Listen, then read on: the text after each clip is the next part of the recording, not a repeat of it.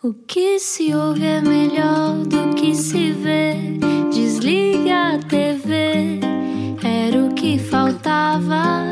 A vida acontece quando anoitecer. Era o que faltava. Juntos eu e você. Olá, boa viagem com a Rádio Comercial. Eu sou o Rui Maria P, estou em casa.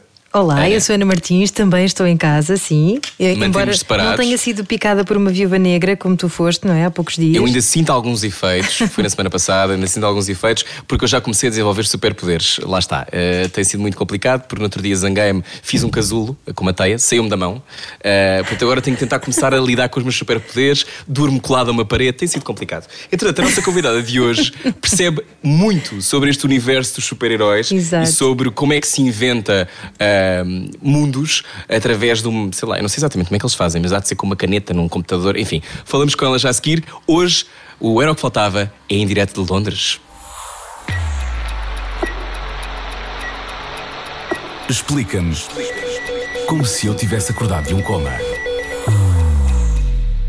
A Marta é portuguesa, tem 27 anos e vive em Inglaterra. Por cá, passou pelo Chapitô, fez parte do curso de teatro do Raul Solnado, mas cedo se lançou às feras. Estudou representação na London Academy of Music and Dramatic Arts, cinema na Met Film School, todas muito prestigiadas em Londres, e começou a trabalhar em efeitos visuais logo depois. Agora imagine, o primeiro trabalho em cinema da Marta Baidek foi como assistente de produção, logo assim no filme Avengers, Os Vingadores, Age of Ultron. Yeah! What? Desde então, ter trabalhado no departamento de efeitos visuais em filmes como Star Wars, não sei se ouvi falar, The Force Awakens, Alien, Ready Player One e mais recentemente na Black Widow da Marvel, aquele com Scarlett Johansson, acho eu, acho que não estou a exagerar. Estou a dizer bem? Acho que sim. Bom, ela já nos diz. No filme Black Widow, a Marta participou... Viúva Negra! Viúva Negra, lá está! Participou em todos os estágios, desde a pré-produção e filmagens em Londres até à pós-produção em Los Angeles, durante 6 meses. Além de trabalhar em efeitos visuais, a Marta co-realizou e co-produziu a sua primeira longa-metragem no ano passado, que está neste momento na fase de pós-produção. É uma portuguesa no maravilhoso mundo do cinema e particularmente o maravilhoso mundo dos blockbusters. Bem-vinda, Marta Baidek, à Rádio Comercial.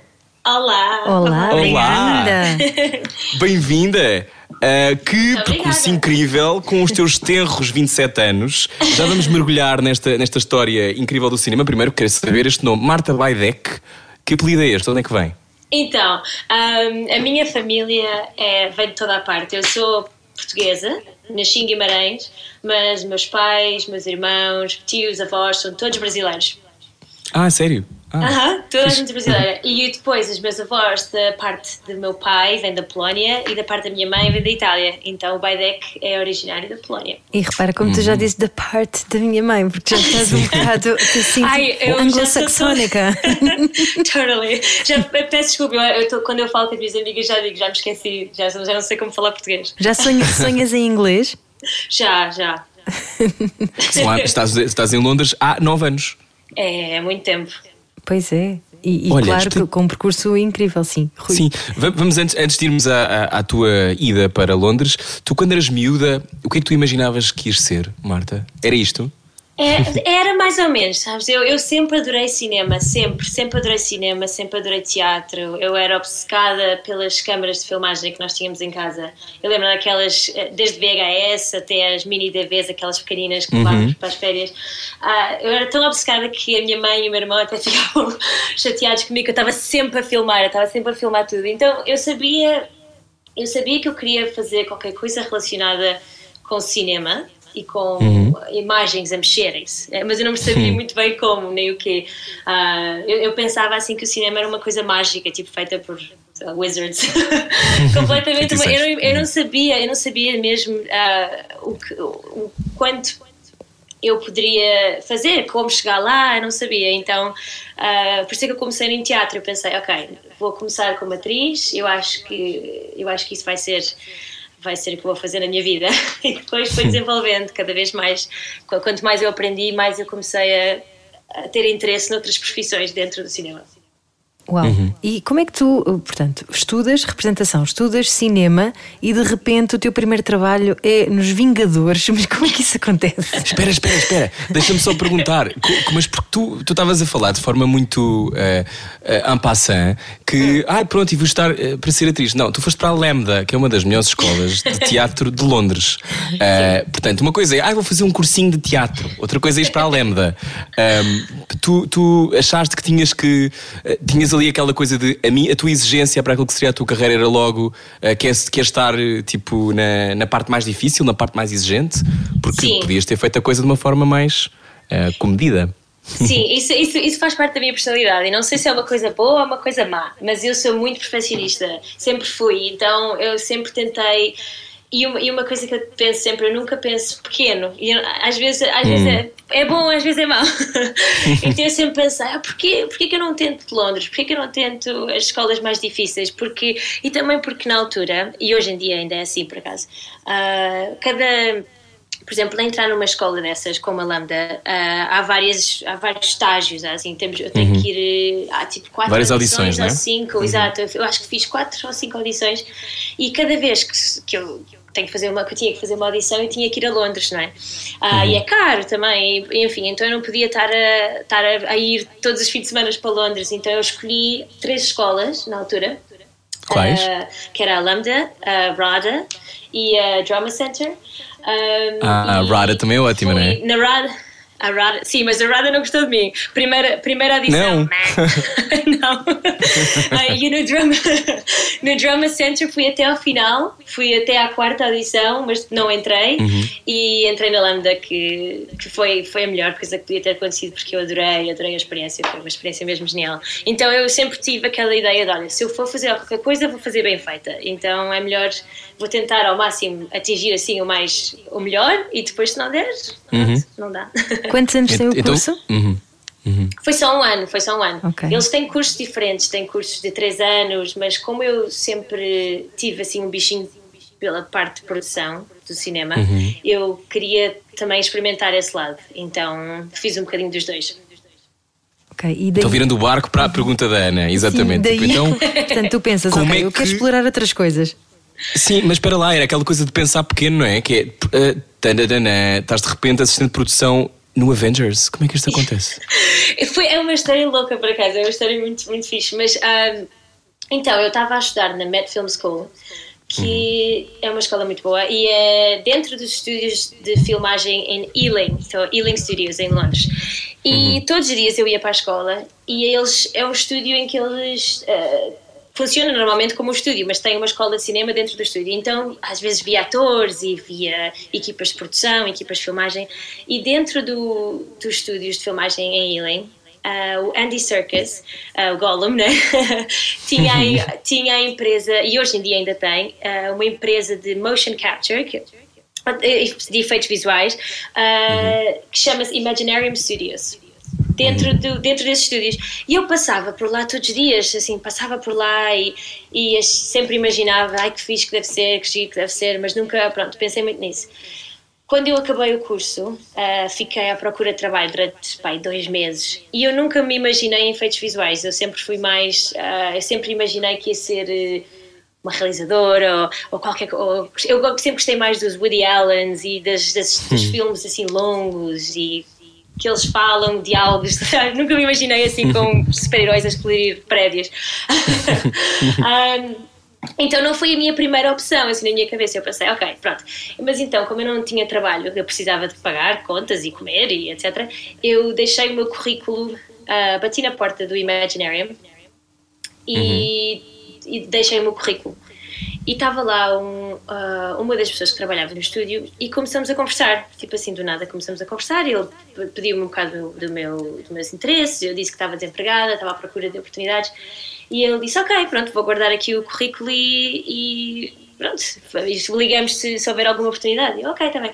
Fui-me embora, eu estava a andar, quando eu estava mesmo a sair dos estúdios, ele veio a correr atrás dos estúdios e diz, olha Marta, acabamos de receber uma ligação a nossa assistente amanhã não está doente, não pode vir, e temos um dia, era só um dia num videogame, então era literalmente um dia, temos que filmar, o teu trabalho vai ser literalmente servir cafés, enrolar cabos e pronto, né? E eu disse, ok, tudo bem.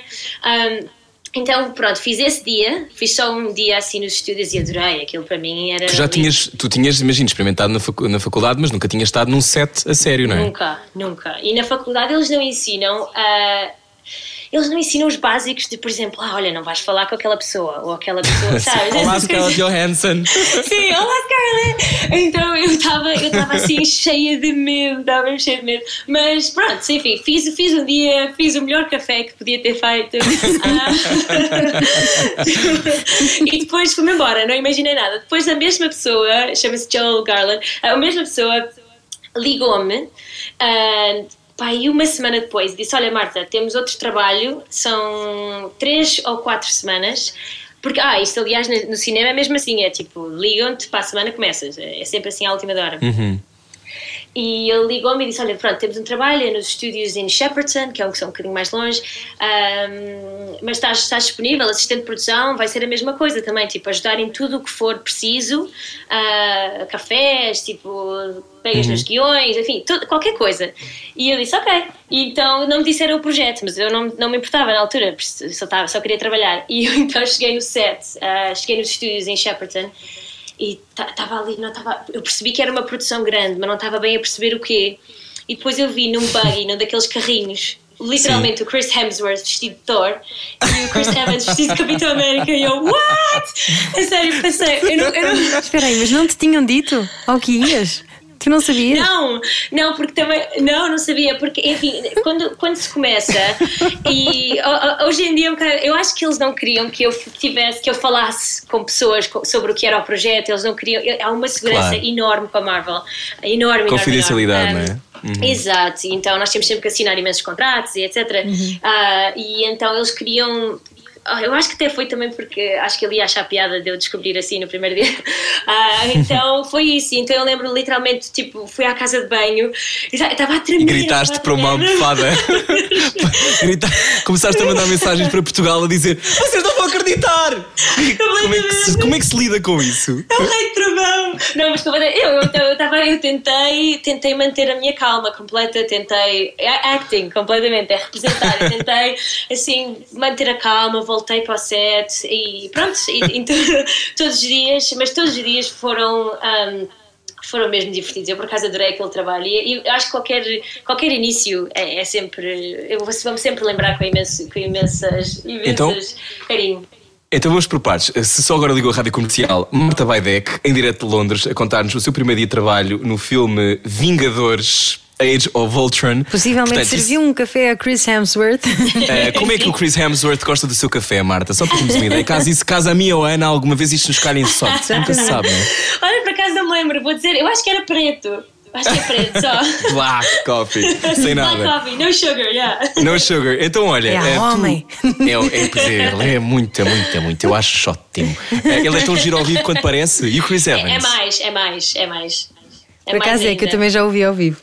Então, fui a única pessoa desta conversa que não ouviu o Chris Hemsworth ao vivo. Não estou a perceber. Fui um junk. Não, ele é muito querido também. Muito querido, muito simpático. Eu acho que é aquele espírito australiano. É uma pessoa muito simpática. Uhum. E é assim, eu com todos estes anos, assim, entretanto, e trabalhar em set e com pessoas diferentes, há atores e realizadores que, enfim, não são muito simpáticos. Uhum. Não dão grande confiança. Não, e então às vezes é um bocado triste quando eu conheço alguém que admiro imenso e depois vou ao set e vejo que aquela pessoa é um idiota. Quem? Conta. Não posso. Mas então agora coisa... aqui íamos chegar à parte gira. Não, é que ainda por cima há aquela coisa de... há aquela história de nunca se deve conhecer os nossos ídolos, não é? Pois. Há essa lógica, concordas com isso? Concordo. É assim, eu já conheci ídolos que foram geniais e que eu adorei e que não tive essa experiência. Enfim, não estou a dizer toda a gente. Houve pessoas que até me surpreenderam pela positiva. Eu lembro-me o Mark Ruffalo, gosto muito. A pessoa mais querida do universo, a sério. Uma pessoa mesmo querida, aquelas pessoas que dá tempo para conhecer a equipa toda. Isso é porque ele tem uma costela portuguesa, não é? Acho que é ele que tem, acho que sim, acho que sim. Ai, não sabia. Ou não, ai não, talvez não. Talvez seja a personagem que ele fez do jornalista do Chicago Tribune. Pronto, é isso. Oh, Marta, então vamos continuar na tua história. Portanto, isto basicamente, tu tens este primeiro trabalho, explicando um bocadinho o que é que se passa em Londres. Há muitas produções que são feitas na Europa a partir de Londres, não é? Portanto, o casting provavelmente europeu acontece muitas vezes em Londres. Portanto, Londres ainda é tão vibrante quanto Los Angeles ou quanto outros polos, ou como, sei lá, Vancouver. Isso é tão vibrante? Muito, conta-nos muito. Lá, como é que é? Sim, completamente. Eu quando comecei a trabalhar em cinema, e acho que é uma coisa que toda a gente tem na cabeça, que Hollywood é o centro, e que Hollywood em Los Angeles é onde tudo acontece, e sim, há várias coisas a acontecer em Los Angeles e há várias coisas a serem filmadas em Los Angeles, mas hoje em dia, por causa dos impostos e várias razões financeiras de uma produção... E incentivos fiscais, não é? Que há. Exato, exato. Há imensas produções a ser feitas em Londres, ou no Reino Unido no geral, mas como em Londres há 4 estúdios gigantes, há Pinewood, Shepperton, Leavesden e Long Cross, e isso são estúdios de filmagem, imagina, com tipo 10 palcos gigantes, tipo gigantes. E então às vezes temos tipo 8, 9 filmes a filmar ao mesmo tempo, blockbusters, nos arredores de Londres. Uau! Exato, e então para mim eu tive imensa sorte assim com a minha geografia, onde é que eu estava, com a altura da minha vida. E tinhas que idade nessa história do Avengers? Ai, meu Deus, tinha... Deixa eu ver a minha matemática. Pois sim, eu tinha 21 anos. Uau. 21 anos, tens 27 agora, passou imenso tempo. Portanto, acreditas na sincronicidade, com certeza, não? Ai, sim, completamente. Mas eu acho que tipo, uma das... Explica o que é sincronicidade, para quem nunca ouviu falar, Ana, se calhar é importante. É, tu estás no sítio certo, alinhado, não é? Na altura certa, exato, não é? Exato, não, eu acredito muito nisso. E eu acredito que todos os trabalhos, todos os dias, todas as experiências fazem parte de uma viagem. Não quero parecer muito, enfim, muito mística, mas tipo, fazem parte de uma viagem. Estás no sítio certo para ser mística, não somos. Ai, que bom. Mas eu acho que tudo faz parte. E às vezes eu ficava muito chateada, e ainda fico hoje em dia, ai, não consegui aquele trabalho, ai, não deu certo. Ou, às vezes o que acontece no cinema, o que tem imensa piada, é que não tens trabalho durante 2 meses e depois de repente vêm 4 filmes ao mesmo tempo. E tens de decidir, e enfim, e há sempre decisões, enfim, várias coisas, mas eu acredito muito que as pessoas entram na minha vida e entraram na minha vida por uma razão e entraram na altura certa, e essas pessoas que me ajudaram, que foram... Eu tenho uma pessoa que trabalha comigo que é tipo meu anjo da guarda, que ele ajudou-me tanto no início da minha carreira, que espero que haja um sítio ali no céu para ele reservar. Enfim, mas sabes, é daquelas coisas, eu acho que é muito tipo, tudo aconteceu porque as pessoas que eu conheci lembraram-se de mim e fomos mantendo contacto, e enfim, uma coisa... E tu também e tu entregaste também um bom trabalho, e provavelmente as coisas estão todas ligadas, não é? As pessoas não são só simpáticas às vezes e não aparecem só na nossa vida, porque sim, aparecem, mas depois se tu não... If you don't rise to the occasion, não é? Se tu não apareces e fazes o trabalho, não acontece. Há essa coisa muito anglo-saxónica que é, não interessa muito se tu fazes bem ou fazes mal, também o mais importante é aparecer, não é? Tu nunca tiveste esses pânicos, porque independentemente de teres ido para a Lambda, teres feito produção logo desde o início num grande blockbuster, não tiveste assim medo de palco, neste caso não sendo palco, tipo, meu Deus, eu estou aqui a entrar em mais daquilo que eu consigo lidar? Todos os dias. Então, eu lembro-me que foi no terceiro trabalho, ou quarto trabalho, já não me lembro, mas eles têm aqui, foi no Miss Peregrine Home for Peculiar Children, é um título muito longo, é de Tim Burton. Tim Burton, adoro Tim Burton. Wow. Não sei o nome em português. É a casa da senhora Pilgrim e... Não sei. E os seus amigos peculiares. É, e os seus amigos peculiares. Exato, só coisa do género. E com a Eva Green e enfim, eu lembro-me... Uau. A casa da senhora Peregrine para crianças peculiares. Exato. E eu lembro-me que então foi... Eles ligaram-me e disseram, olha, precisamos de uma... Em efeitos, só para dar assim um bocado de sim, explica-nos, história... Sim. Em efeitos visuais, quando os filmes são assim muito, muito grandes, os filmes, as equipas de efeitos visuais consistem de várias pessoas, então começam assim com o supervisor de efeitos visuais, que é a pessoa que trata da parte criativa dentro dos efeitos visuais, que trabalha com o realizador para garantir que o realizador está feliz e pronto, que o realizador vai alcançar a sua visão. E depois há a parte financeira de efeitos visuais, ou seja, há um produtor só para efeitos visuais, só para o nosso departamento, e é muito diferente de efeitos especiais. Eu acho que isso é um erro que muitas pessoas fazem. Então, e um efeitos especiais é tudo prático, ou seja, vou dar um exemplo parvo. Estamos num café e de repente no café a janela explode e cai um polvo dentro através da janela, cai um polvo na mesa, e há dois atores e os atores reagem.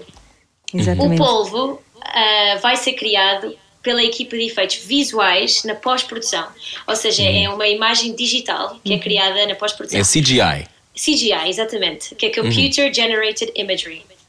Ok. E então... Sinto num workshop, estou a adorar. Ai, que bom. E, por exemplo, a parte da janela a explodir pode ser feita em efeitos visuais ou em efeitos especiais, ou seja, pode ser uma coisa prática. Então a equipa de efeitos especiais mete tipo explosões, mini tipo explosivos à volta da janela, ou eles partem qualquer coisa. Um vidro de açúcar. Exatamente. Então isso é capturado em câmara e é real. Então tudo o que é real, fumo, fogo, explosões assim tipo controladas, a chuva, essas coisas assim, tudo o que é em câmara é um efeito especial. E os efeitos especiais e efeitos visuais trabalham muito próximos uns dos outros, claro, não é? E por isso é que nos Oscars, etc., eles juntam a categoria e fazem uma categoria só para efeitos visuais e especiais, mas são trabalhos completamente diferentes. Tu disseste aí uma coisa muito importante, que é as equipas são muito grandes, porque em cinema, para já só faz sentido assim, não é? O cinema, o que eu mais gosto é precisamente isso, só resulta porque é um trabalho de equipa gigante, portanto não há ninguém que é mais importante. O realizador é o timoneiro, leva o barco avante e conta a sua visão da história. Mas ao fim e ao cabo, são quantas pessoas numa produção dessas? Ai, no set, então há três estágios, não é? Três fases de uma produção. É a pré-produção, onde prepara-se tudo, há as filmagens e a pós-produção. Nas filmagens, que é a parte assim, mais essencial do filme, 500 pessoas, às vezes 600 pessoas, e isso são pessoas que vêm todos os dias, aparecem todos os dias e novas. É tipo uma casa do Big Brother durante 6 meses, está tudo ali fechado. Pois é, são filmagens que depois também duram um imenso tempo, não é? Sim, imenso, sim, depende do filme, e há filmes que têm uma parte, uma componente muito grande que é filmada fora, por exemplo, podemos ir viajar para um deserto, ou podemos ir viajar para outro país qualquer, e há filmes em que são só no estúdio, em que usam, por exemplo, efeitos visuais para pôr qualquer coisa fora da janela, para fingir que estamos no espaço. Tu estavas a dizer há bocado que tu foste trabalhar para esta empresa do senhor que é o Gollum. O Andy Serkis. O Andy Serkis, explicando para quem não se lembra, o Gollum é aquele ser. My precious. E que, na altura, eu lembro-me que quando o filme saiu em 2001, depois, quando entretanto comprámos os DVDs, quando não havia DVDs na altura, e as pessoas compravam, todas aquelas partes, aquelas featurettes, aquelas coisas de ver como é que se fazem os efeitos, portanto, os cromas, que tudo verde, no fundo, tu trabalhas com isso, não é? Tu trabalhas com isso, basicamente são imagens que tu geras. Só para explicar para quem se chegou agora à conversa, estamos a conversar com a Marta Baidek. Posso dizer que é especialista de efeitos visuais? Eu sou coordenadora de efeitos visuais. Então, então estavas há bocado a falar do teu quarto de trabalho, porque deram-te esse papel de coordenadora e nunca tinhas sido, foi isso? Exato. Não, isso foi antes ainda de ser coordenadora, mas é uma história também gira, porque então dentro do... exato, eu estava a contar, dentro das equipas de efeitos visuais há a parte financeira, depois há uma parte e a parte que organiza toda a logística diária dos efeitos visuais, ou seja... toda a parte diária de comunicar com o realizador, ser a ponte entre o realizador e o supervisor de efeitos visuais, ou seja, há toda uma equipa, e eu faço parte dessa equipa, que coordena a comunicação entre todos os departamentos criativos no filme. E que stress. Sim, mesmo. Então imagina, dar outro exemplo. Estou já com ansiedade por ti, Marta. Sim, vou dar outro exemplo parvo. Eu vou continuar com o polvo, porque estou a gostar. Então, o realizador chega no set e diz: olha, quero que este polvo seja verde e tenha 19 olhos.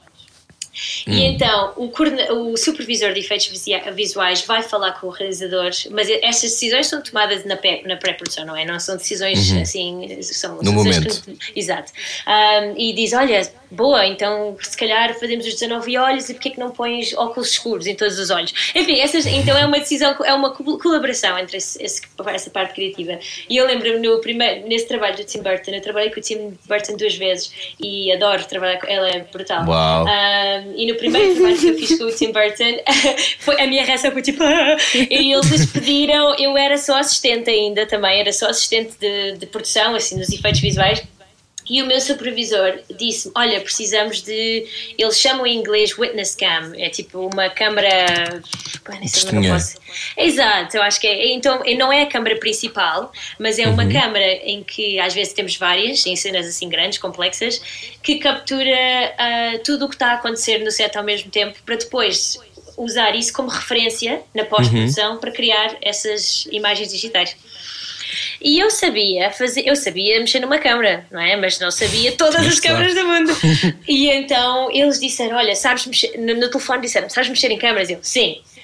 Estás livre na segunda-feira? Estou. Estás livre durante 6 meses? Estou. Ok, não me disseram mais nada. Então eu cheguei no estúdio, eles deram-me uma câmara que era a Sony, como era a Sony... X3 ou uma coisa assim do género. Ah, muito bom. E eu não... Exato. E eu não fazia ideia de como usar aquela câmera. E eles disseram, olha, estão aqui 3 câmaras, vais ser operadora destas 3 câmaras daqui a 20 minutos. Bye! E eu lembro-me de fui à casa de banho, Google, tudo, como utilizar, como fazer, como ligar, como dar lentes, como dar um cartão de memória. Oh Marta, mas tu, a sensação que eu tenho é, essas coisas acontecem-te, mas tu por alguma razão, por mais pânico que tenhas, tu arranjas logo uma solução e tu sempre foste assim. É um mecanismo que tu tens dentro de ti, incorporado, veio contigo quando vieste à Terra. Como é que isto aconteceu? Acho que há pessoas que paralisam, não é? Acho que sim, eu não sei, eu acho que é. Eu sempre fui muito a tagarela, sempre gosto muito de falar e sempre gosto, eu sou muito curiosa, eu gosto sempre muito de experimentar. E então é isso, às vezes é uma coisa boa, às vezes é uma coisa má, e então eu pensei na altura, eu ia trabalhar com o Tim Burton, eu não vou dizer que não é? Não vou ter que inventar. Então eu inventei vários aspectos da minha carreira até agora. Inventei. Muito bom. Olha, mas também estás em efeitos visuais, portanto isso é inventar também, não é? É o que tu fazes, é inventar. Sim, mas olha, é preciso essa capacidade de furar para poder existir num mercado como esse. Sim, é necessário, não é? Sim, não, e ser criativa, assim, eu agora a falar mais a sério, mas uma coisa que eu aprendi imenso nestes anos todos é ter criatividade quando nós temos um problema. É ter uma boa equipa, é essencial, é mesmo uma coisa mais essencial, porque além de ser preciso, enfim, ter que conviver com aquelas pessoas todos os dias, não é? Ter que ir beber café todos os dias. 6 meses é muito tempo, não é? É muito tempo. E eu fiz o Dumbo, esse foi o segundo filme que eu fiz com o Tim Burton. Dumbo é o Dumbo que está a pensar, só agora com a Rádio Comercial ela fez esse filme, coitado do Dumbo, até hoje. Mesmo. E então o Dumbo, todo o projeto inteiro, foram 2 anos e meio. Fogo. Com o Colin Farrell, não é? Ai, sim. Ele brutal, por acaso, mesmo muito querido. Tem a ser divertido então... para depois, quando acabam de filmar, irem beber uns copos. Parece sim, exato. Ele é uma pessoa muito fixe. Então, pronto, por exemplo, nesse exemplo do Dumbo, para pré-produção foram 6 meses, filmagem foram mais 6 meses e todo o resto foi pós-produção, porque obviamente o Dumbo é digital, então...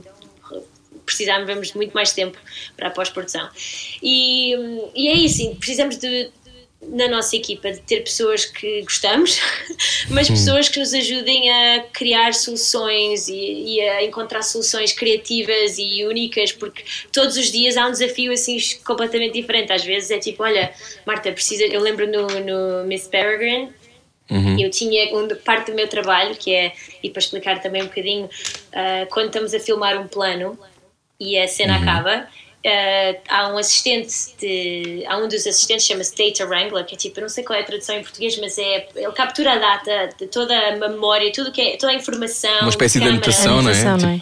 Exatamente, então ela captura todas essas informações, tipo a luz, que tipo de câmaras, quais tipos de luzes, a distância da câmara para a atriz ou para o ator, enfim, etc.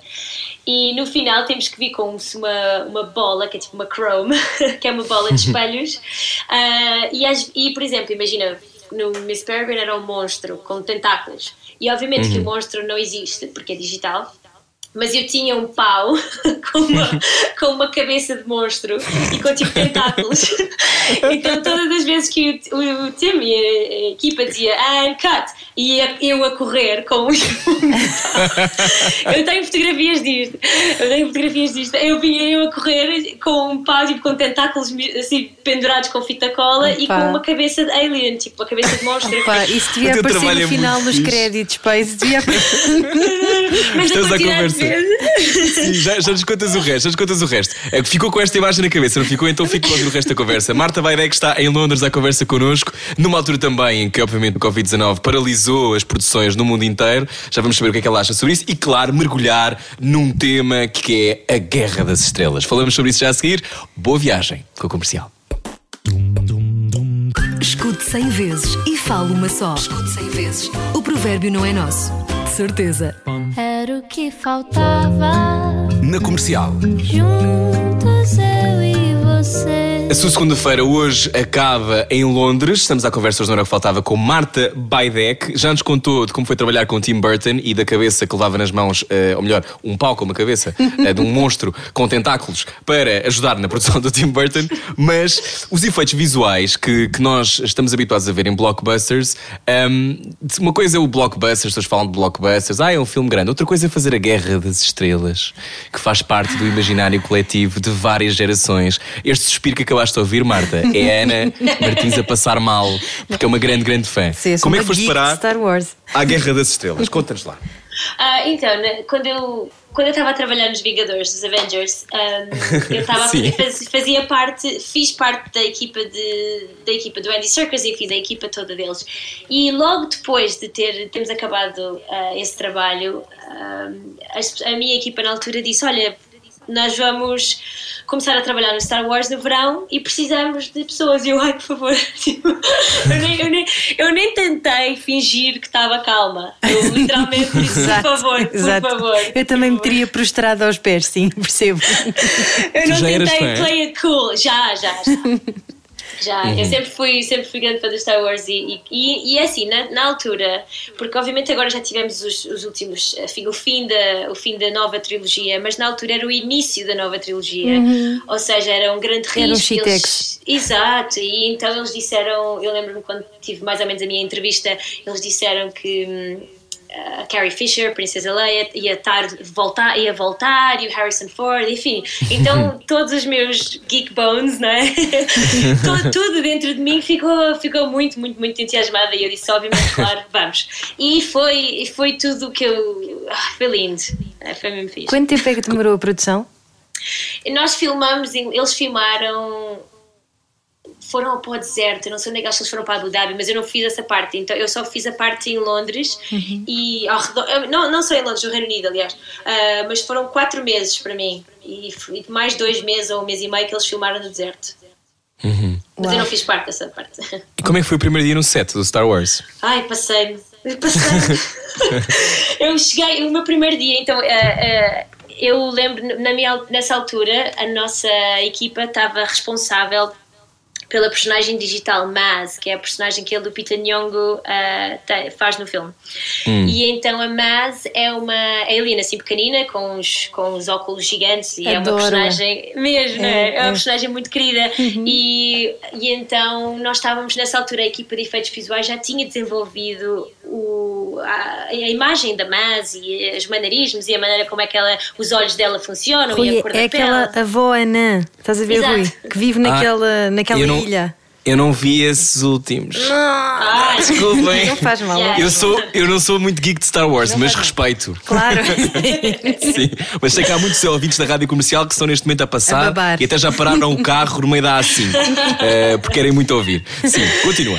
Não, mas então o primeiro dia, que eu cheguei no estúdio, fui só eu e o meu supervisor na altura, e nós íamos eu conhecia a Lupita e nós íamos conversar com ela, porque parte do meu trabalho era literalmente pôr, vocês se calhar já viram em making-ofs e essas coisas assim nos bastidores, até com o Andy Serkis, eles têm que utilizar um fato cinzento, exato, um fato cinzento muito justo ao corpo, com umas bolinhas, que é mesmo tipo, parece uma árvore de Natal, são assim umas bolinhas de luz que podem ter luz ou não, enfim, que estão em todas as partes do corpo, tipo... Captam movimentos, não é? Exato, e capturam movimento. Então eu fazia parte dessa equipa e então eu tive que trabalhar com muita proximidade com o Pita todos os dias, porque eu tinha que basicamente vestir, enfim, tinha que pôr esses markers, não é, que eles chamam, no corpo dela, e enfim.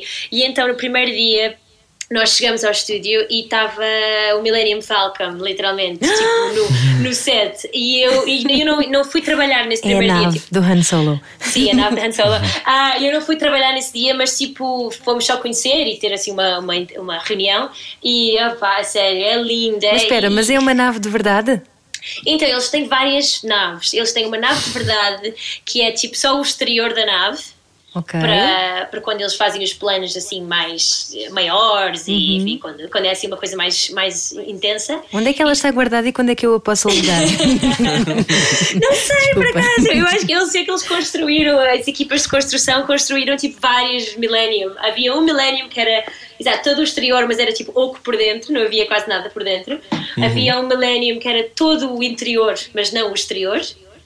E depois havia tipo secções, tipo partes do Millennium, tipo a parte quando eles estão piu, piu, quando eles estão tipo piu, piu, piu, piu. Essas partes, eles têm tipo uma parte daquela com o vidro e com os botões todos, em que eles tiram o vidro, põem o vidro para pôr câmaras dentro. Então eles tinham tipo partes do Millennium Falcon. Mas é, pá, todos os dias eu senti-me mesmo muito grata por fazer parte disso, e havia uma energia muito, muito especial. Eu acho que todos os filmes que eu já fiz, acho que nunca vamos esquecer da energia que havia no set, porque as pessoas estavam muito entusiasmadas em poder fazer parte de uma trilogia que significou tanto para tantas pessoas, não é? Durante tantos anos. E tu, entretanto, depois disso, o Star Wars, há algum momento, eu ia-te perguntar se há algum efeito visual dessa altura que tu fiques, epá, incrível, ainda bem que fiz parte disto. Há alguma coisa em particular... Que tu pensas, conseguimos fazer muita gira. Eu tenho imenso orgulho pela Maz, tenho mesmo imenso orgulho na personagem. Eu acho que é uma personagem, assim, a nível de efeitos visuais, toda a parte do espaço, das explosões, dos blasters, dos lasers, tudo isso é muito fixe, mas eu acho que a Maz é uma personagem muito fixe, é uma personagem querida, e uma personagem que o J.J. Abrams, que o realizador... Eu ouvi dizer, isso eu não sei, que ele baseou essa personagem numa professora numa professora da escola dele. Então ele havia imenso carinho por essa personagem. Então essa é a parte que tenho imenso orgulho de ter feito parte de uma construção. E de certeza devia acontecer aquela coisa engraçada que nós às vezes vemos nos filmes que são normalmente a gozar com grandes produções, que é, estás tu provavelmente a ir para o refeitório da produção e está um, sei lá, vestido de Jedi, outro está vestido de Chewbacca, ou à frente está assim um Alien, ou de outro género qualquer. Tinhas esses momentos de, é verdade, eu trabalho aqui. Sim, sim. Quando vais almoçar, buscar salmão. Nós tínhamos, eu lembro-me que em todos os filmes do Star Wars há sempre uma cena numa cantina ou num bar, ou, que são imensos tipo aliens sempre a beber ou a comer, etc. E eu lembro-me que nós filmamos houve um dia que era no Castelo da Maz, e que no interior do Castelo da Maz havia imensos aliens, imensos tipos diferentes, e nesse dia foi tipo isso, foi tipo, nós íamos almoçar ou íamos buscar um café e depois tinhas na fila tipo pessoas com 4 braços.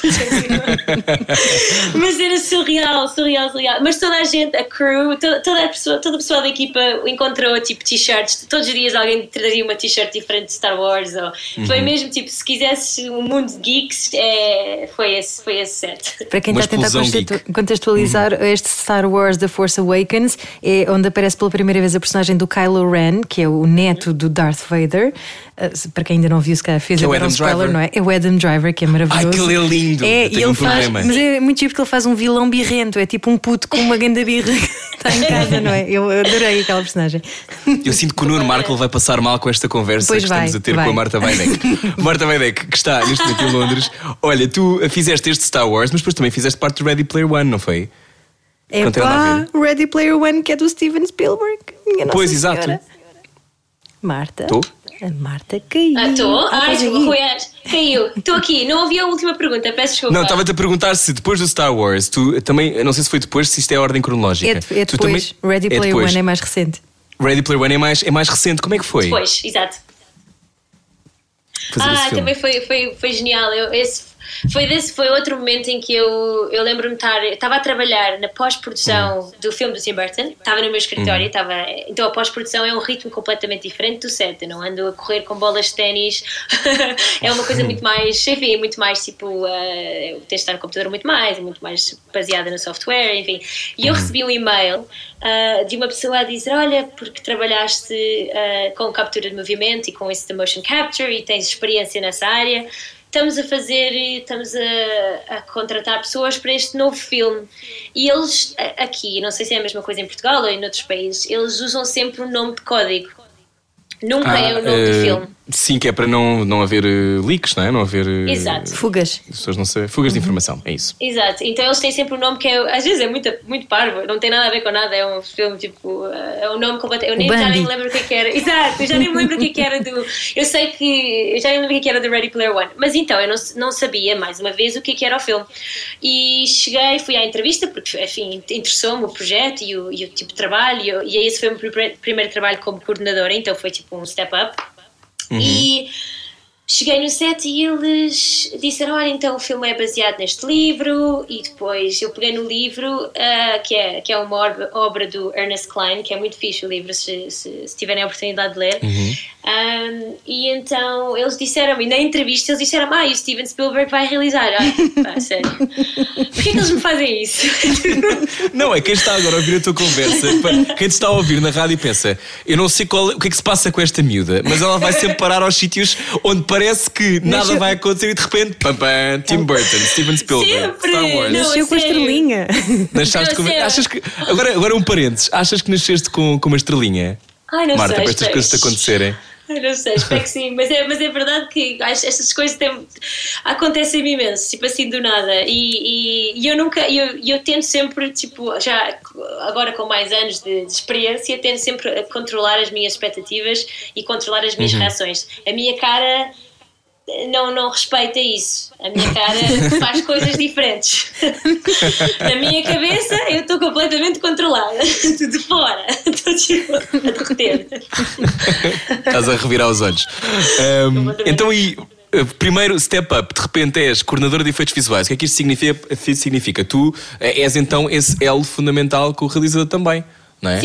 Sim, então tive muito mais, como assistente, eu não interagia com o realizador muito, pronto, então é sempre através de vários, há uma hierarquia grande e há vários tipos de trabalho dentro de cada equipa. Mas olha, interromper-te só para perguntar, é importante essa hierarquia num set, não é? Porque é a única maneira da máquina também depois não andar a soltar parafusos por todo lado, não é? É importante para...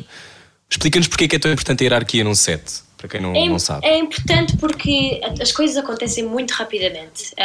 Enfim, para um filme correr bem, nas filmagens, tem que haver a fase de pré-produção tem que ser mesmo muito bem organizada e as decisões grandes são tomadas nessa fase. Essa é a fase muito, muito importante. Todas as decisões criativas, as decisões logísticas, as decisões, enfim, toda a organização de quantos dias é que vão ser precisos, os atores, etc. Então, se a pré-produção correr bem... As filmagens são um sonho, porque, enfim, há espaço para improvisar, porque já foi feito um plano. E então, quando chegamos ao set, essa hierarquia que é quase militar é posta em prova completamente, porque não há tempo para estar a discutir, não há tempo para indecisão. Dúvida, é? Exato, não há tempo para indecisão. Então, por exemplo, vou dizer, o realizador tem uma equipa inteira de assistentes de realização e se o meu departamento, por exemplo, vou inventar também outro exemplo, parvo, se o meu departamento tem um problema e diz, olha, nós não tínhamos planeado filmar para aquele lado da sala e não temos um green screen, não temos não há nada além daquela janela, que para podermos utilizar esta cena, ou seja, precisamos de um green screen ou de um blue screen, naquela parte, um croma, naquela parte da janela e precisamos tipo já, não é? Antes de começar. Eu não vou falar, olha, desculpa lá, Steven, eu aqui a falar do Steven como se fosse meu vizinho, olha, desculpa lá, nunca se vai ao realizador, ou seja, vai-se a um assistente de realização que é responsável de passar a mensagem para cima, e dentro dos assistentes de realização há o primeiro, há o segundo, há o terceiro, e cada um desses assistentes tem uma responsabilidade, ou seja, uma qualquer problema com o ator, por exemplo, olha, a atriz está um bocado doente, ou está atrasada, ou a atriz não quer pôr o fato, porque não gosta do fato. Isso acontece? Acontece várias vezes. E temos que, pronto, ser as pessoas mais simpáticas do mundo. E então eu não vou dizer isso ao realizador. Eu vou à pessoa que tem essa função de passar essa mensagem ao realizador. Olha, deixa-me só voltar um bocadinho atrás, porque estavas a falar da pré-produção, que é essencial para depois a filmagem correr bem. Não é à toa que, no caso da pré-produção, é toda a preparação, não é? Mas a produção em si, não é à toa que é o produtor quem ganha o Oscar de melhor filme. Acho que as pessoas não têm muita noção disso. Acham que quando se ganha melhor filme, quem sobe ao palco é o realizador. Não, quem sobe ao palco é o produtor. Completamente. Porque... E o produtor é um maestro de vários outros departamentos que... por sua vez, tem produtores dentro desses departamentos. Portanto, o produtor, no fundo, é quem manda. Sim. O realizador manda no aspecto visual, de como é que se conta a história, não é? E o produtor, é a pessoa mais... É a pessoa que tem, e imagina, se for assim num filme muito grande com a Marvel, por exemplo, os chefes da Marvel e as pessoas que trabalham na Marvel têm imenso poder? E têm imensa opinião, enfim, porque eles criaram aquele, que é uma coisa fenomenal que eles criaram nos últimos 12 anos. Mas sim, o produtor no fim do dia é aquela pessoa que diz, olha... Não, porque decidimos fazer isto e isto custa X. Exato, basicamente agora, é quem tem dinheiro. Exatamente. E na pré-produção, enfim, as decisões são feitas, claro, com o compromisso de misturar a arte com o comércio, não é? Enfim. É um compromisso muito. Tu fazes uma coisa muito complicada que é. Tu estás muito mais do lado artístico, mas muitas vezes imagino que de repente há coisas que, olha, afinal já não temos dinheiro para inventar aqui 50 águias com 3 cabeças. Portanto, não vai dar, vais ter mesmo. Sei lá, por um peluche de uma águia. Esse tipo de situações acontece muito também, só para as pessoas que estão a ver esta conversa e que se calhar até fazem cinema em Portugal, também não sentirem que é sempre tudo um mar de rosas, não há de ser, não é? Não, de todo. Se bem que os orçamentos são muito maiores lá. São, são incomparáveis. Exato. Mas é aquela coisa tipo more money, more problems, não é? Mais dinheiro, mais problemas. Porque, por exemplo, em efeitos visuais, quando chegamos à pós-produção, é por isso que é muito importante haver um produtor de efeitos visuais que trabalha com o produtor geral, não é, do filme, porque, por exemplo, o realizador diz, vou usar o exemplo das águias, precisamos de 50 águias com 50 olhos e não há dinheiro, por qualquer razão. Não há dinheiro porque já utilizamos o dinheiro a construir o polvo e custou um bocadinho mais do que era preciso. Então o supervisor de efeitos visuais trabalha, por sua vez, com o produtor de efeitos visuais para oferecer uma outra solução. Olha, que se calhar não dá para fazer uma águia gigante com 20 olhos, ou será que podemos reduzir as águias para 25? Então esse é o compromisso, enfim, é criativo e é preciso também imaginação nisso, não é?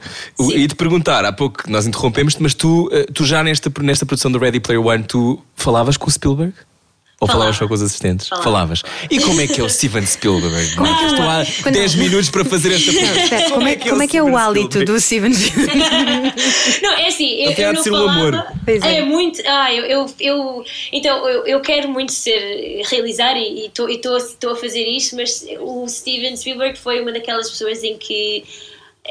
Ele foi uma pessoa tão simpática, tão querida, tão interessante, uma pessoa que merece tudo o que tem, mas ele não era assim muito falador. Eu não falava com ele sobre a minha mãe e sobre a minha manhã, eu falava com ele assim só os básicos e os essenciais, não é? Claro, é uma pessoa, e ele era sempre muito querido, sempre muito educado, mas enfim, é uma pessoa ocupada, não é?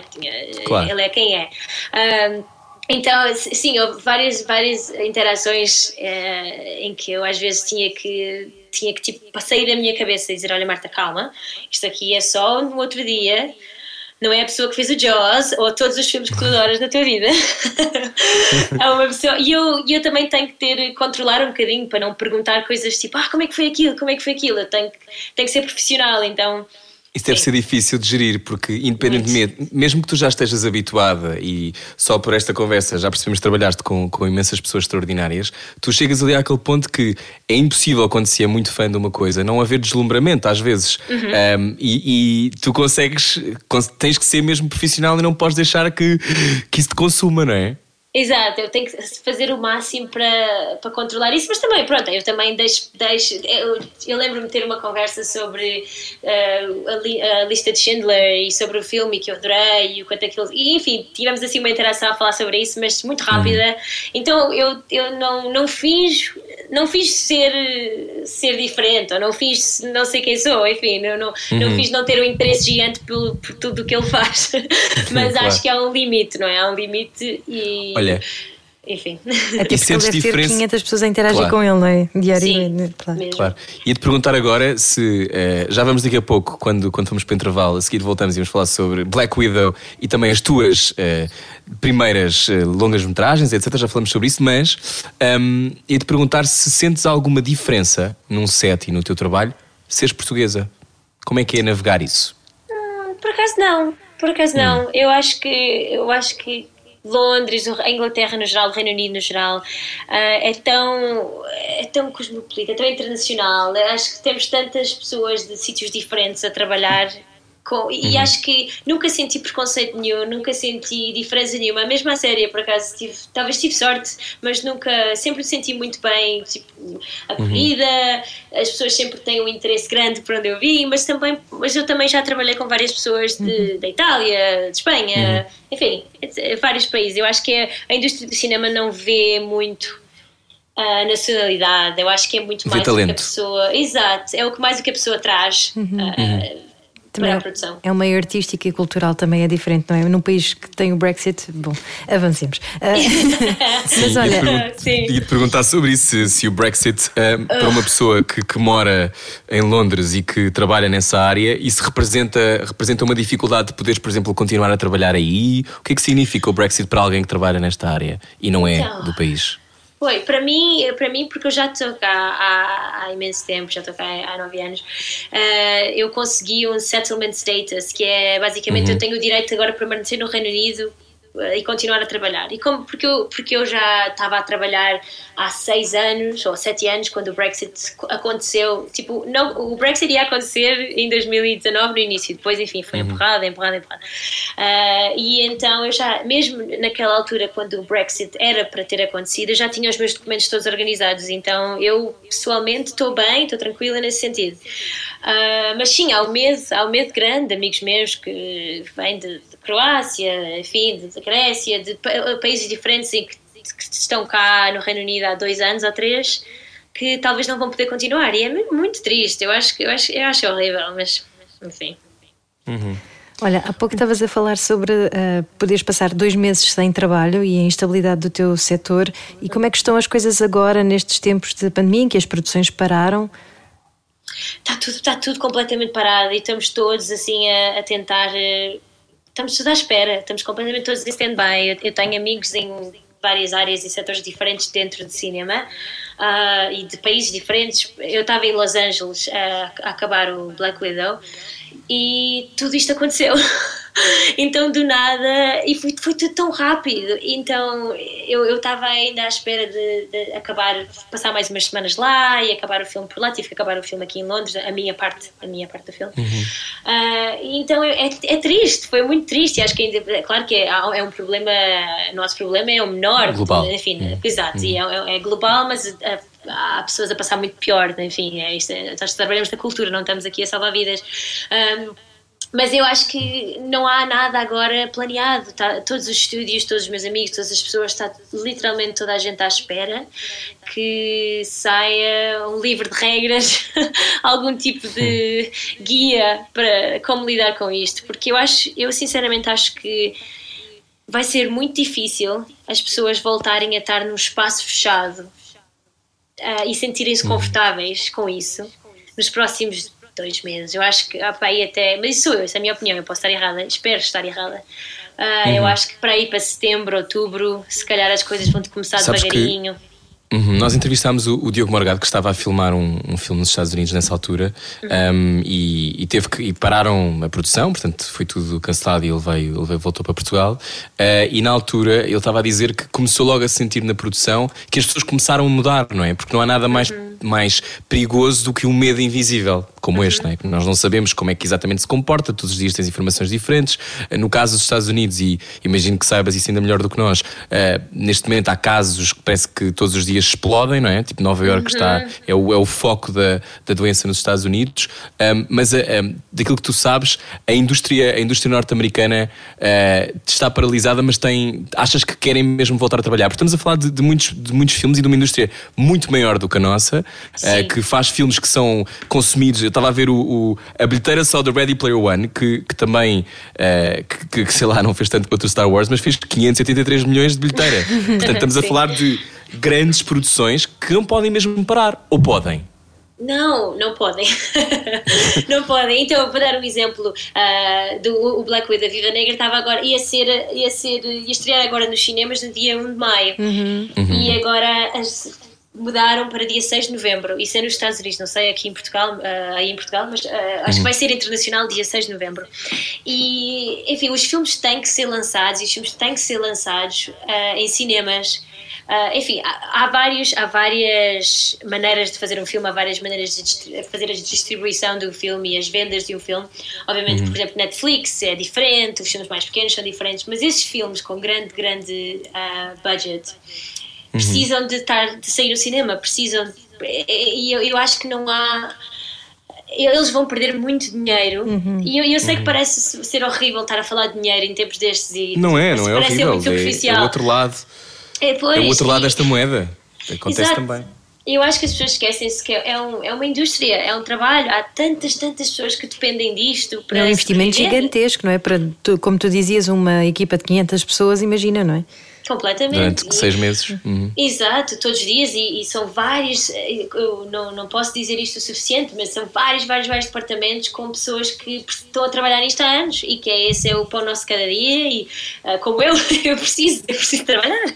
Claro. Também, não é? E a Inglaterra e nos Estados Unidos eu imagino que não, mas em Inglaterra há proteção social para as pessoas que trabalham nesta área, porque em Portugal o que estamos a assistir é a maior parte das pessoas têm trabalhos precários, portanto trabalham em produções e depois a produção acaba e estão sem trabalho, não têm contratos.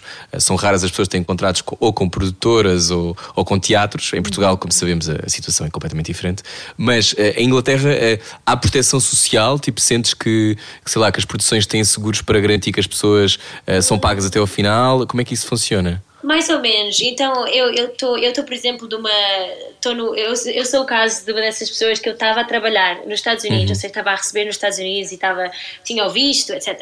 Então, o meu último trabalho, quando o Covid aconteceu e quando tudo parou, foi nos Estados Unidos. Mas eu, por exemplo, não posso receber nenhum tipo de benefícios ou ajuda do governo americano, porque não só sou portuguesa, mas sou residente no Reino Unido, é a minha casa. Atual. Então não podes ser ressarcida do que estás a perder. Niente, zero.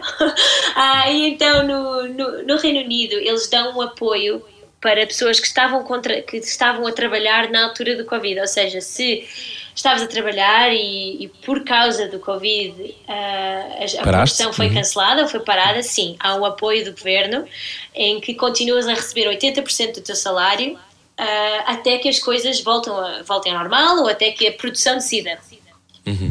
Mas se e isto é muito, muito comum, por isso é que é uma coisa que eu acho muito triste e acho muito injusta para várias pessoas que trabalham no cinema, mas se, por exemplo, estavas à espera de começar o teu trabalho, por exemplo, o Reino Unido entrou em isolamento no dia 23 de março, acho que foi dia 23. Se, por exemplo, imagina, eu ia começar o trabalho no dia 1 de abril, não conta. Ou seja, não há apoio nenhum para ninguém que ia começar a trabalhar, mas que não começou.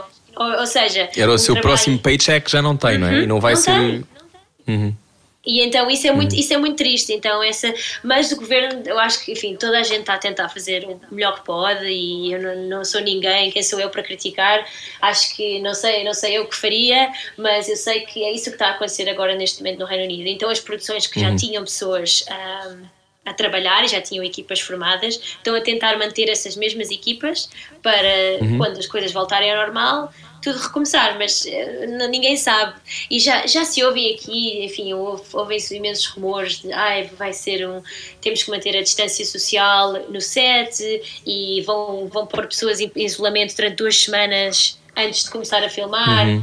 Mas eu acho, nós vimos notícias da BBC que iam pôr, imagina, um elenco inteiro e a equipa inteira todos fechados num hotel para garantir que as pessoas faziam essa quarentena obrigatória para depois poderem trabalhar. Mas imagina, o teu trabalho, que tens que vestir o fato, ou que tinhas de vestir, agora já não, mas no passado tinhas de fazer isso, vestir o fato à atriz. Como é que fazes isso sem tocares na atriz, sem estares próxima dela? Não sei, é sério, não sei. E é isso que eu acho que é muito difícil. Por exemplo, todas as pessoas que trabalham em maquiagem ou que têm que vestir, exato, mesmo qualquer roupa, ou os atores tipo, vão ter que beijar e tocar as mãos, claro, e essas coisas, claro. Então eu não sei como é que isso vai funcionar, não sei o que é que eles vão fazer, sinceramente. Então olha, a seguir, quero saber como é que foi em LA. Conversamos com Marta Baidek hoje, em direto de Londres, até porque já fez parte de projetos que foram nomeados para o Oscar. Acho que não estou a cometer aqui nenhuma inconfidência. Estou a inventar? Ok. Não. Então pronto, então a seguir já me vais dizer como é que é, o que é que se sente na pele quando ser nomeado para um Oscar. Venha daí, a conversa segue já a seguir. Escute 100 vezes e fale uma só. Escute 100 vezes. O provérbio não é nosso, de certeza. Era o que faltava. Na Comercial. Juntos eu e você. Bom final de segunda-feira com a Rádio Comercial. Olá, hoje temos uma ligação direta a Londres. Estamos à conversa com Marta Baidek, coordenadora de efeitos visuais, que já foi, por exemplo, já fez parte de equipas nomeadas para o Oscar. O que é que se sente na pele? Marta Baidek, 27 anos, portuguesa, a morar em Londres há 9. O que é que se sente quando se é nomeada para um Oscar? Conta-nos lá. Só então, para me ir preparando, então... Marta. Então é assim, como eu já disse, são equipas muito grandes, não é? Então somos as pessoas que são nomeadas para o Oscar. É? Exato. As pessoas que são nomeadas para o Oscar numa equipa de efeitos visuais são os supervisores. Então eles às vezes nomeiam tipo 3 ou 4 supervisores para receber o Oscar, e são aquelas pessoas que vão receber fisicamente a estátua. Mas obviamente que é um esforço coletivo e é um sentimento ótimo, é um sentimento de orgulho gigante, porque tu vês ali quando eles estão a nomear e estão a falar sobre os Oscars, e há várias entrevistas e há um processo grande de seleção, etc. É um orgulho enorme, eu fico tão feliz e é uma sensação boa de pronto, todas aquelas horas ridículas, nós trabalhamos horas ridículas, trabalhamos mesmo muito, aquelas horas e horas valem a pena. Enfim, as pessoas gostam e acho que é bom. Eu acho que não vou ser, não vou aqui dizer nenhum pecado, mas acho que tipo fazer um filme nós gostamos que as pessoas gostem, não é? O objetivo num filme é que as pessoas gostem e que as pessoas vão ver e que as pessoas vão ver outra vez. E então, quando há assim um tipo de recompensa moral quando isso acontece, eu fiquei mesmo mega orgulhosa. É um sentimento muito fixe. Espero um dia eu está lá, mas não sei, lá se vê. E é um trabalho mesmo muito intenso. Estavas a dizer que são horas ridículas, são para aí que é 12 horas às vezes num set, não é? Às vezes 14, 16, 17, a sério. E depois alternar com 2 meses sem trabalhar. Tu lidas bem com essa instabilidade?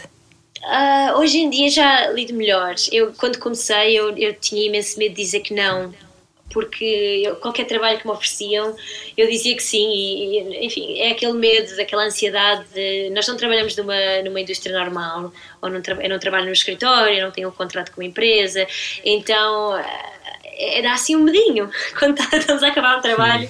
Dá sempre aquele por um lado só apetece tipo, sentar numa praia e não fazer nada porque nós estamos exaustos, mas também dá aquele um bocadinho de ansiedade do que é que vem a seguir. Então no início era mais difícil para mim lidar com isso. Hoje em dia eu tenho um bocadinho mais de segurança a nível de trabalho, em que eu posso me dar ao luxo de dizer, olha, vou tirar um mês de férias, mas começo naquele dia, pode ser? E as pessoas dizem que sim ou que não, mas enfim, hoje em dia já tento programar a minha vida um bocadinho mais. Por exemplo, no ano passado eu tinha acabado o Dumbo e já sabia que ia começar o Black Widow e eles queriam que eu começasse logo. Mas, enfim, é normal, que queriam já ter a equipa inteira. E eu perguntei se fosse possível, que ia ao casamento do meu irmão no Brasil, e queria ter uma pausa mental, porque foram 2 anos e meio de um filme. A ver o Dumbo. Exatamente, então eu queria ter assim uma pausa, então fiquei um bocadinho nervosa na altura, mas lembro-me que as pessoas sempre me aconselharam, ser sincera, ser honesta, e pede, posso começar daqui a um mês, posso ter, porque eu preciso de um tempo para pensar, e disseram que sim. Então pronto, eu estou a tentar assim ter um bocadinho mais de autoconfiança e também um bocadinho mais de segurança em dizer, olha, não, preciso de um tempo para mim, e eu sei que se eu tiver esse tempo para mim eu vou estar a 100% quando começar. E como é que tu, no meio desses processos tão intensos, ainda consegues arranjar tempo para co-realizares e co-produzires a tua primeira longa-metragem? Ah, pois, porque eu acho que assim, o meu objetivo, que eu sempre, por isso, voltando ao início de tudo, eu sempre adorei representação e sempre vou adorar representação, e sempre adorei realizar, e eu sempre quis fazer esses dois como parte da minha vida. Efeitos visuais meio que aconteceu, e adorei, assim, meio que entrou na minha vida sem estar planeado.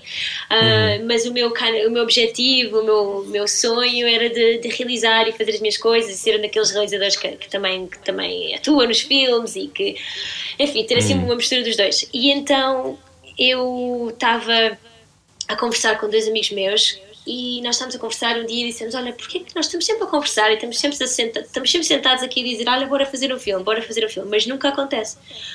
E nós chegamos sempre à conclusão de, pá, as pessoas falam, mas tipo, nós nunca fazemos nada. Eu e os meus amigos estávamos a falar disto há anos, e dissemos, pá, mas não há dinheiro, nós não temos dinheiro, é sempre o dinheiro e o tempo, que são um grande problema. E então nós decidimos, olha, vamos cada um trazer um bocadinho de dinheiro dos nossos bolsos e tentar encontrar fundos e encontrar favores, e então decidimos fazer o filme. E o meu amigo que realizou o filme comigo escreveu o guião em tipo 2 meses, uma coisa louca. Escreveu de uma longa e escreveu o guião em 2 meses, e nós encontramos tipo uma casa muito fixe para filmar. Eu como fui na Lambda, conheço muitas atrizes e atores que estavam interessados em fazer parte de um projeto, porque nós somos amigos. Mas isso é super indie, normalmente faz-se curtas indie, porque longas são muito caras, não é? Demora muito tempo a fazer, ou vocês desconstruíram isso por completo? Completo. Foi outra daquelas coisas que eu disse, olha, se nós não fizermos, se nós não experimentarmos, nunca vamos saber. E então eu pensei, ok, então a nossa longa foi o oposto de um desses blockbusters, foi uma coisa muito mais pequena. A nossa equipa total eram tipo 12 pessoas, não sei. Adoro. E então, mas eu adoro, adoro indie, adoro, olha, essa guerrilla filmmaking que eles chamam. Guerrilla filmmaking. Sabes que tanto eu como a Ana temos alguma experiência em inventar as nossas próprias coisas. A Ana, mais do que eu, porque filma documentários mesmo. Ela está aí caladinha, mas sim, faz documentários. E eu já escrevi e também idealizei a minha própria série, e teve 2 temporadas. E aquilo que eu sentia na altura é ótimo. É das coisas que mais alegria me dá. E eu acho que a Ana também sente uma enorme alegria quando está a fazer as coisas dela. E pronto, é o sonho da Ana também. E portanto, o que eu te queria perguntar é se concordas com isto que eu te vou dizer, que é, quando nós estamos a criar uma coisa que parte da nossa cabeça, ou que, sei lá, mesmo que nós até podemos ser só a pessoa que está a escrever o guião, mas no teu caso és a pessoa que realiza também. Mas o que eu te estou a dizer é, não achas que às vezes parece que há uma mão que ajuda? Que tipo, parece que de vez em quando tu precisas daquela pessoa, e aquela pessoa aparece. Tu precisas da casa, a casa aparece. Tu precisas, de repente não tens dinheiro para fazer não sei o quê, alguém oferece, sei lá, o catering. Parece que de repente, quando as coisas vêm de um sítio puro, isto é a minha visão romântica da vida, mas eu tenho a sensação que há quase um contágio positivo. O que é que tu achas? Tu que tens uma experiência maior do que eu a trabalhar em grandes produções e a fazer as tuas, como é que achas que acontece? Concordo a 100%. Eu acho que nós como seres humanos, e hoje em dia estamos, a nossa vida normal, de ir todos os dias para o trabalho e ir para um escritório, por exemplo, nunca fez sentido para mim, pessoalmente, não é? Porque eu sempre gostei de fazer essas coisas, tive ideias, sempre gostei imenso de teatro, de cultura, de cinema, etc. E então, quando eu comecei a trabalhar em efeitos visuais, mesmo que seja uma coisa super fixe, criativa, etc., não é uma coisa que vem da minha cabeça, não é? Eu sou uma pequena parte de uma coisa maior. E eu sempre tive muito medo. Eu acho que quando nós saímos da nossa zona de conforto, quando nós saímos mesmo e damos espaço para as nossas paixões e para os nossos sonhos e para as coisas que nós gostamos, realmente as coisas acontecem. Mas eu acho que o mais difícil é sair da casca. Quando nós saímos daquele primeiro passo, quando eu e os meus amigos estávamos literalmente a beber café e sentámos e dissemos, bora, vamos fazer este filme. E nós começamos a pensar num nível muito prático e a ser muito específicos. Nós não vamos estar aqui, se calhar, olha, vamos dizer, vamos filmar em janeiro, vamos fazer isto, precisamos de isto. E quando nós somos, eu acredito muito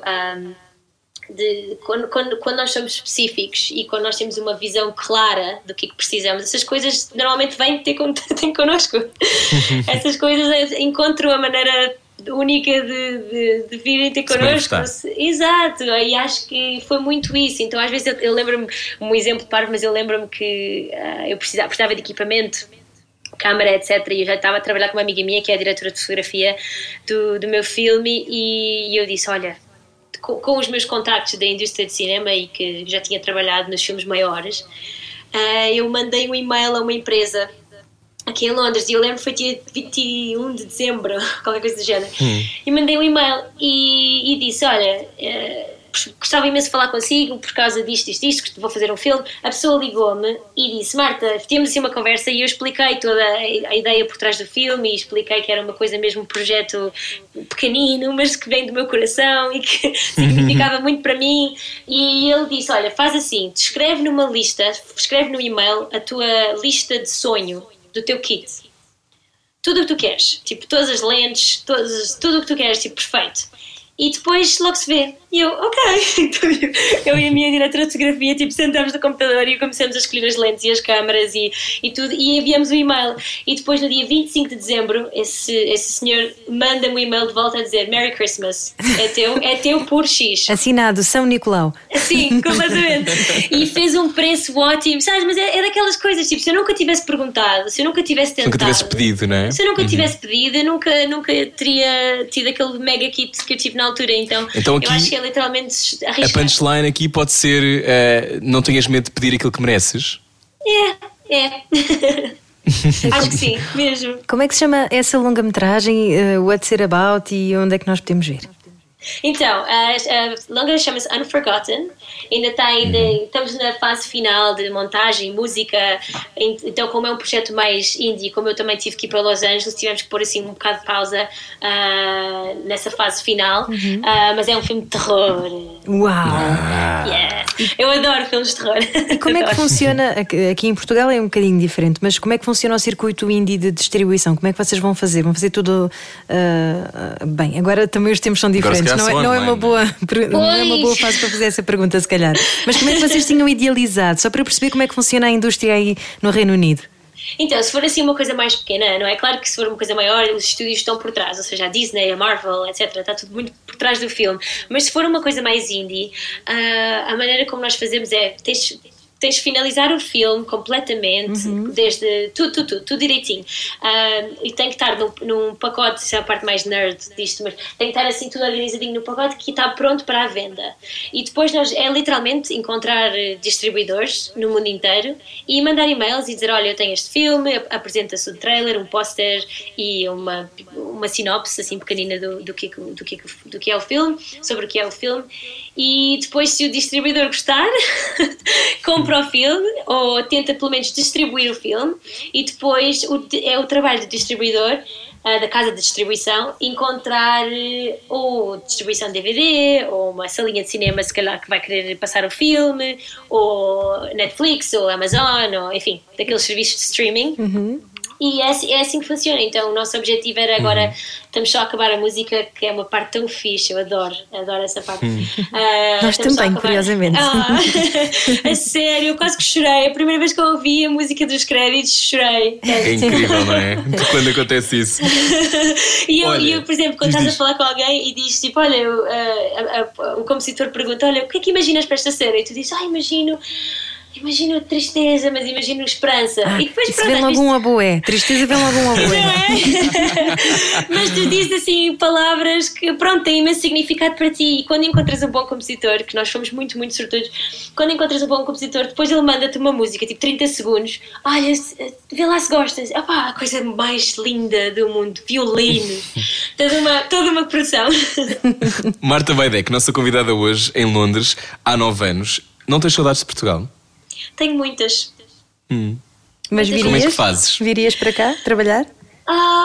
Eu viria se encontrasse assim, uma oportunidade fixe. Eu gostava muito de fazer uma série em Portugal ou um filme em Portugal. Eu tenho imensas ideias assim na gaveta para fazer qualquer coisa em Portugal, porque eu acho que Portugal tem tanto potencial. A sério, tem tanto potencial. Acho que tem tanto talento. Acho que ver as séries do Netflix, por exemplo, de Espanha, tipo Casa de Papel ou Elite, e eu vejo tipo há tanto potencial para histórias portuguesas, histórias que contam, que partilham um bocadinho daquele Portugal antigo, do Portugal novo, da mistura dos dois. acho que há tanto para explorar e eu quero muito explorar isso, muito. Mas eu tenho que equilibrar a minha parte, enfim, financeira e a minha profissão, o meu trabalho diário, não é? É como quem diz, porque em Portugal não se ganha nada. Pois. Não, porque é uma área que em Portugal é um dos grandes problemas que nós temos, não é? Sim. Que é, tu tens o talento e tens, mas muitas vezes não tens maneiras de fazer esse talento trabalhar, portanto as coisas também estagnam, porque há muito poucos filmes feitos por ano, e sobretudo tu, Marta, que trabalhas numa indústria que tem muita rotatividade, sabes como é assim a mesma coisa estar a falar de Marte e de, sei lá, um planeta minúsculo, mas não existe, não é? São coisas mesmo muito diferentes. As nossas produções são muito subsidiodependentes, não é? Infelizmente, claro. Também não temos outra forma de financiamento ou... Ainda não está a ser desenvolvido esse tema suficientemente. Assim, já estamos a chegar ao final da entrevista, mas tu ainda não nos contaste, porque uma coisa é tu fazes esta viagem toda, já tens tido, obviamente, uma estrelinha, um anjo da guarda lá por ti, mas ao mesmo tempo, quando se chega lá, parece que é um bocado, não direi o destino final, mas num jogo de vídeo será um boss grande que tens que enfrentar, não é? Tipo, diria um nível 10. De confusão. Como é que é estar em LA, essa meca do cinema, sítio onde, por exemplo, o universo Marvel que estavas a falar, como dizias, há 12 anos ou há 10 anos, que não para de fazer filmes que são bons e que são densos até para histórias de super-heróis e que têm muitas maneiras, refletem muitas vezes até coisas importantes, como a igualdade, como cada vez mais há por exemplo, personagens LGBT, o Black Panther é outro exemplo maravilhoso de um filme super importante também para tudo o que seja a igualdade. Somos todos mesmo iguais, importa dizer isto numa rádio nacional como a Rádio Comercial. Dizia-te que, perguntava-te como é que foi LA, era aquilo que tu esperavas? Ou foste surpreendida? Era, mas fui surpreendida pela positiva, porque eu acho que os ingleses e os americanos, isso estou a generalizar muito, mas têm maneiras muito diferentes de ser, não é? São pessoas, os americanos são muito mais abertos naturalmente, são muito mais faladores, a indústria funciona um bocadinho diferente. Um bocadinho mais fakes, não é? Do que os ingleses. Exato, então foi isso, meus amigos de cá diziam, oh my god, tipo, vais para Los Angeles e é tudo fake, e é tudo tipo juice, oh my god, Valley, e é tudo aquela ideia oh my god, totally amazing, totally, oh my god. Então é aquela ideia e eu pensei, uma coisa que eu adoro dos ingleses, por isso é que eu estou cá há tanto tempo, é o sarcasmo, é o humor, não é? E eu tenho todo o Ricky Gervais, aquele humor eu adoro, e então para mim eu pensei, vou para ela e as pessoas vão ser assim. Mas não, surpreendi-me muito pela positiva. Adorei a cidade, adorei a geografia da cidade. O facto de... Eu estava a trabalhar em Burbank, nos estúdios da Disney, que a Marvel é parte da Disney. E, por exemplo, em Burbank... Eu já fui lá. Ai, não é mesmo fixe? Não é tão fixe? É incrível, sim. Incrível, eu já estive nesse sítio. É muito estranho quando chegas e vês tudo aquilo, não é? Muito. Ou quando estás a caminho de lá e depois há os vários lotes e depois de repente, e depois mais os da Disney, e depois também tens lá os da Warner Brothers, não são longe, pois não? Mesmo lá, e vês aquela coisa da água, aquele cilindro da água a dizer Warner Brothers e pensas, o que é que eu estou aqui a fazer? Isto é um disparate. Mas eu imagino que essa é a tua vida. O que é que tu sentiste quando de repente estavas, imagina, de carro a ir para Burbank? O que é que se sente uma pessoa que trabalha em efeitos visuais já há algum tempo? É como chegar a casa... Não, é sério. Eu, por mais que esteja habituada a fazer parte de estúdios e ir a estúdios, porque é o meu local de trabalho, deu-me um arrepio, deu-me assim um sentimento, ai meu Deus, isto é lindo, é sério. Não, eu estava, primeiro dia que eu fui de carro para Burbank, então eu estava literalmente a viver em Hollywood, estava num apartamento em Hollywood, e conseguia ver as letras na montanha, Hollywood. Mas quando tu vais de Hollywood para Burbank, é longe, é uma hora. Não, é pertinho até, é pertinho. Era? Porque nós, 20 minutos de carro, não é assim muito longe. Na autoestrada, isso é. Me pareceu muito longe. É o trânsito. Tem muitas faixas de rodagem. Aquilo tinha 9 faixas de rodagem, eu sofri imenso das autoestradas. É um pânico. Aquilo são 4 para vir, 4 para voltar. Eles são muito loud, os carros são gigantes. Há um trânsito, é mesmo. Então, aqui no cinema diz-se imenso que, por exemplo, nos Estados Unidos, quando não tens assunto, falas sobre o trânsito. Aqui em Inglaterra, quando não tens assunto, falas sobre o tempo. É está nuvem, sol. Então lá é sempre oh my god, the 405. Eles falam das estradas como se fossem melhores amigas. Como se fossem pessoas. Então pronto, quando eu apanhei a autoestrada e vi os estúdios em Burbank estão rodeados de montanhas. Ai, a paisagem é linda, é sempre muito sol, a temperatura é muito, muito boa comparada com o Reino Unido. E então foi mesmo um momento muito importante. Eu nunca vou esquecer o primeiro dia que eu cheguei nos estúdios e o edifício mesmo, o prédio da Marvel é muito fixe, está cheio de coisas da Marvel e de comic books e de bandas desenhadas, enfim, está cheio de coisas fixes, então foi um momento muito importante e acho que nunca me vou esquecer disso e sim, é um boss na vida de um videogame, se fosse. Que olha, sonho! E te perguntar como é que tu te mantens normal? Porque todas estas experiências são muito fora daquilo que seria a maneira como tu cresceste em Guimarães e aquilo que foi quando chegaste a Londres para estudar, ou seja, por mais que seja um sonho que acontece, todas estas coisas podem fazer de nós achar que já chegámos a algum lado, ficarmos um bocadinho, os ingleses usam a expressão complacent, não é? De achar que isto para mim já é condescendente, não é? Aquela coisa de tudo, eu já vi tudo. Já vi muita coisa. Eu já trabalhei com o Tim Burton e com o Steven Spielberg, ou seja, como é que tu te mantens, tu tens 27 anos, como é que tu te mantens autêntica e grata, Marta? Eu acho que eu tento, todos os dias quando eu vou dormir e quando eu chego mais um dia, principalmente quando estou a trabalhar, eu tento literalmente, tento meditar muito, mas tento manter a minha cabeça limpa, eu tento desconectar de tudo o que é superficial, no sentido em que o que importa todos os dias é estar bem, estar rodeada com pessoas que tu gostas, estar saudável, estar motivada e continuar apaixonada pelas coisas que eu faço todos os dias. Então eu tento sempre pensar dessa maneira. Eu penso não interessa se estou a trabalhar na coisa maior do mundo ou na coisa mais pequena do mundo, estou feliz, estou-me a sentir realizada hoje, estou-me a sentir acompanhada, não estou a sentir sozinha.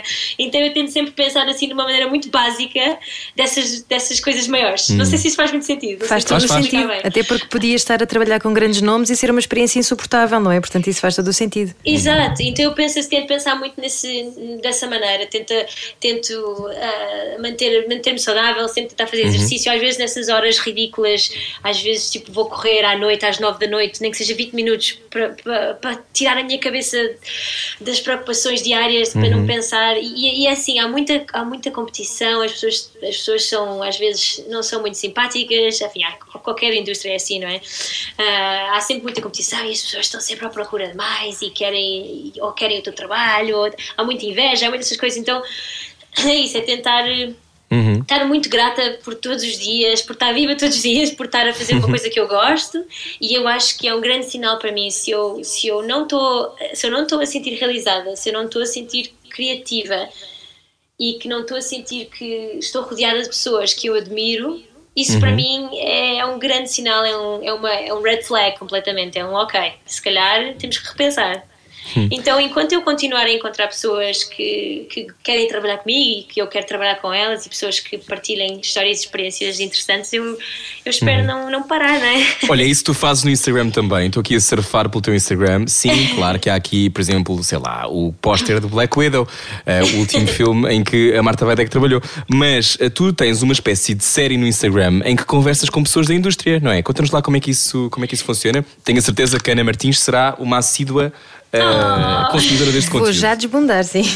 Conta-nos lá, tu fazes uns Instagrams lives, não é? Sim, exato. Então começou, é muito, muito recente. Começou na semana passada, ou há 2 semanas. E então, tudo isto começou com uma necessidade de eu querer partilhar um bocadinho mais do que é estar num estúdio de filmagem, de partilhar um bocadinho mais do que eu faço e do que as pessoas fazem em cinema, porque como eu estava a dizer no início, tipo, eu quando comecei, e isto eu recebo, as pessoas perguntam muito isso, as pessoas não sabem como trabalhar em cinema e o que fazer.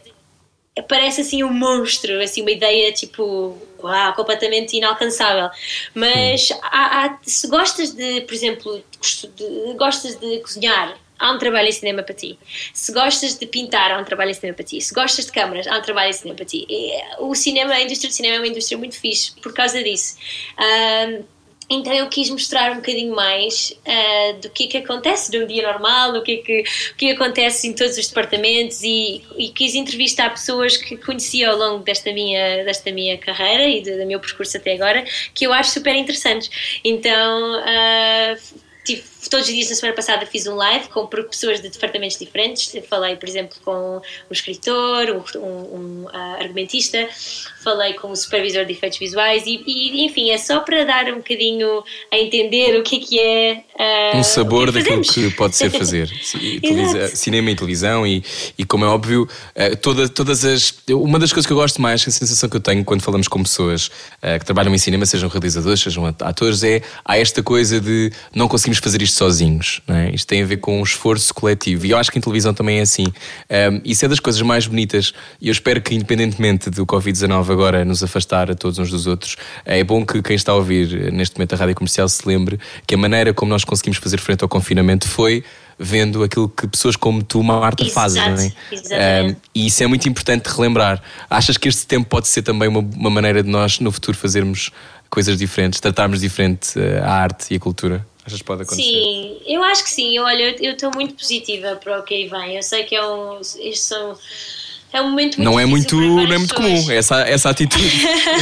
Mas eu por acaso eu estava a falar sobre isso nestas entrevistas ultimamente, mas também com um amigo meu, o meu namorado também trabalha em cinema, então estávamos a conversar, e eu acho que é assim, nós fomos as pessoas que trabalham nas indústrias criativas, isto não estou a dizer só cinema, qualquer coisa, tipo desde pintura, escultura, enfim. Moda. Nós estamos sempre com aquela ansiedade, mistura de ansiedade e felicidade. Porque nós estamos sempre tipo ou a fazer o que nós amamos e gostamos imenso, ou a tentar encontrar o próximo projeto, ou a tentar receber dinheiro para esse projeto, enfim, há sempre uma mistura de ansiedade e felicidade, eu acho. E eu acho que nós todos, o mundo inteiro foi forçado a parar.